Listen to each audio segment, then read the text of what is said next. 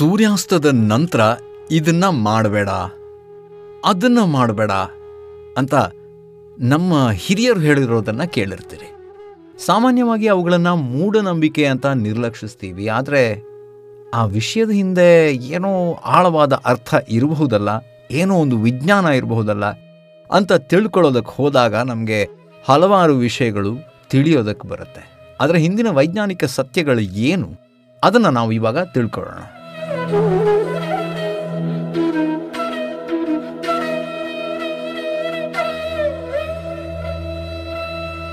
ನಮಗೆ ಬದುಕಿನ ಹಾದಿಯಲ್ಲಿ ಹಲವಾರು ನಂಬಿಕೆಗಳು ಎದುರಾಗ್ತವೆ. ಕೆಲವೊಂದು ತಲೆ ತಲಾಂತರಗಳಿಂದ ಬಂದವು, ಕೆಲವೊಂದು ನಾವೇ ಸೃಷ್ಟಿಸಿಕೊಂಡವು. ಹಿಂದಿನಿಂದ ಬಂದವುಗಳನ್ನು ಕಣ್ಣು ಮುಚ್ಚಿ ಒಪ್ಪಿಕೊಂಡು, ಬಾಯಿ ಮುಚ್ಚಿ ಪಾಲಿಸಿಕೊಂಡು ಹೋಗುವ ದಿನಗಳು ಇವತ್ತಿಗಿಲ್ಲ. ಎಲ್ಲದಕ್ಕೂ ಕಾರಣ ಕೇಳುವ ಇಂದಿನ ಕಾಲದಲ್ಲಿ ನಮ್ಮ ಸನಾತನ ಸಂಸ್ಕೃತಿಯಲ್ಲಿ ನಡೆದು ಬಂದಿರುವ ನಂಬಿಕೆಗಳು ಅದು ಹೇಗೆ ಹುಟ್ಟಿಕೊಂಡವು ಅನ್ನುವ ಪ್ರಶ್ನೆಗೆ ಹಲವು ಬಾರಿ ಉತ್ತರವಿದ್ದರೂ ನಮಗೆ ಗೊತ್ತಿರೋದಿಲ್ಲ. ಅವುಗಳಲ್ಲಿ ಕೆಲವನ್ನು ಹುಡುಕಿ ತಂದು ನಿಮ್ಮ ಮುಂದಿಡುವ ಪ್ರಯತ್ನ ಈ ಸರಣಿಯಲ್ಲಿ. ಬನ್ನಿ, ನಂಬಿಕೆಯ ನಾವೆಯಲ್ಲಿ ವಿಹರಿಸೋಣ.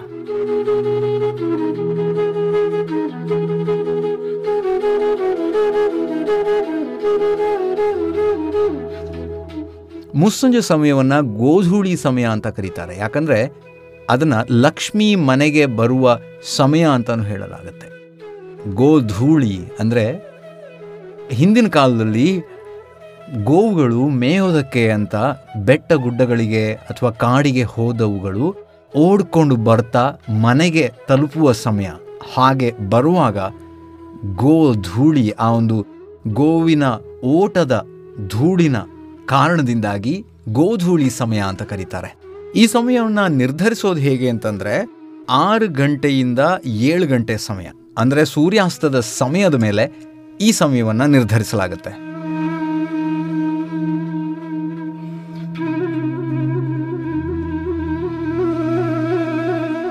ಹಿಂದೂ ಧರ್ಮದ ಪ್ರಕಾರ ಅಷ್ಟಲಕ್ಷ್ಮಿಗಳು ಮನೆಯಲ್ಲಿ ಇರಬೇಕು ಅಂದರೆ ನಮ್ಮ ಆಚಾರ ವಿಚಾರಗಳು ಸರಿ ಇರಬೇಕು. ಕೆಟ್ಟ ಶಬ್ದಗಳ ಬೈಗುಳ, ಕಸ ಗುಡಿಸೋದು, ನೆಲ ಒರೆಸೋದು, ನಿದ್ರೆ ಮಾಡೋದು, ಹೀಗೆ ಹೊತ್ತಲದ ಹೊತ್ತಲ್ಲಿ ಮಾಡೋ ಈ ಕೆಲಸಗಳನ್ನು ಮಾಡಬಾರ್ದು ಅಂತ.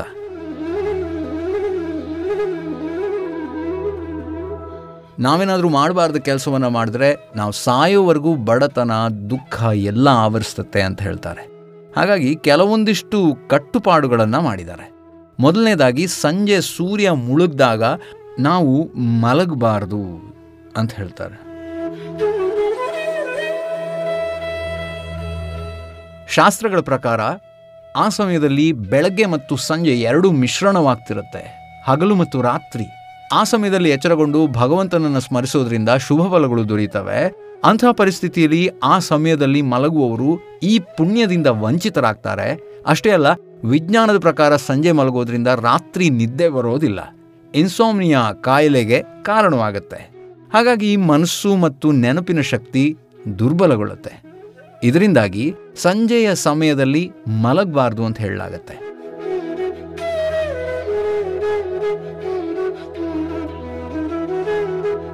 ಇನ್ನು ಸಂಜೆ ಸಮಯದಲ್ಲಿ ಕಸ ಗುಡಿಸಬಾರ್ದು ಅಂತ ಹೇಳ್ತಾರೆ.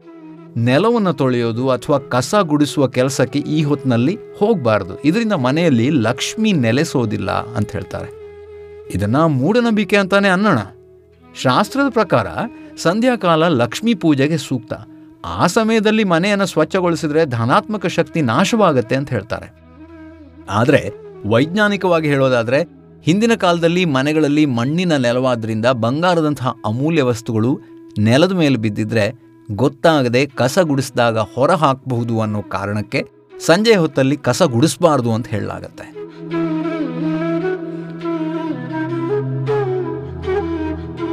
ಇವತ್ತಿನ ಥರ ವ್ಯವಸ್ಥೆ ಬೆಳಕಿಗಾಗಿ ಆವತ್ತಿರಲಿಲ್ಲ.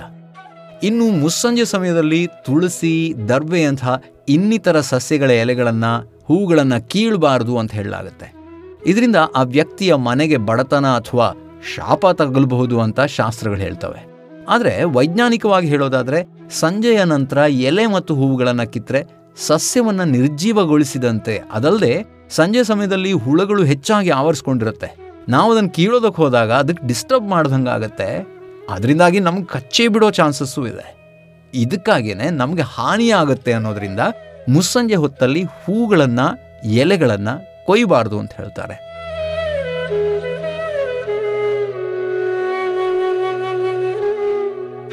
ಇದೆಲ್ಲವೂ ಒಂದು ಕಡೆಯಿಂದ ಮೂಢನಂಬಿಕೆ ಅಂತ ಅನಿಸುತ್ತೆ. ಅದರ ಹಿಂದಿನ ವೈಜ್ಞಾನಿಕ ಸತ್ಯಗಳನ್ನು ಅರಿತಾಗ ಮಾತ್ರ ನಮಗೆ ಅದರ ನಿಜವಾದ ಅರ್ಥ ಗೊತ್ತಾಗುತ್ತೆ. ವಿಜ್ಞಾನವನ್ನು ಅರಿತು ನಮ್ಮ ಜೀವನದಲ್ಲಿ ಯಾವುದೇ ಆಚಾರ ವಿಚಾರಗಳನ್ನು ಪಾಲಿಸಿದ್ರೆ ಆ ಪಾಲನೆಗೆ ಅರ್ಥ ಇರುತ್ತೆ ಅಂತ ಹೇಳ್ತಾ ಇವತ್ತಿನ ಸಂಚಿಕೆಗೆ ಪೂರ್ಣ ವಿರಾಮವನ್ನು ನೀಡ್ತಾ ಇದ್ದೀನಿ.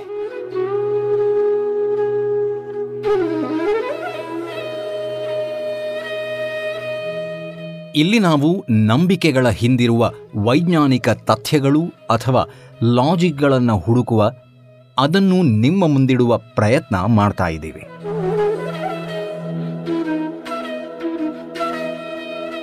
ನಮಗೆ ಸಾಧ್ಯವಿರುವಷ್ಟು ರಿಸರ್ಚ್ ಮಾಡಿ, ಸಾಧ್ಯವಾದಷ್ಟು ಸತ್ಯಕ್ಕೆ ಹತ್ತಿರವಾದ ಮಾಹಿತಿಯನ್ನು ಮುಂದಿಟ್ಟಿದ್ದೀವಿ ಅನ್ನೋದು ನಮ್ಮ ಅಭಿಮತ.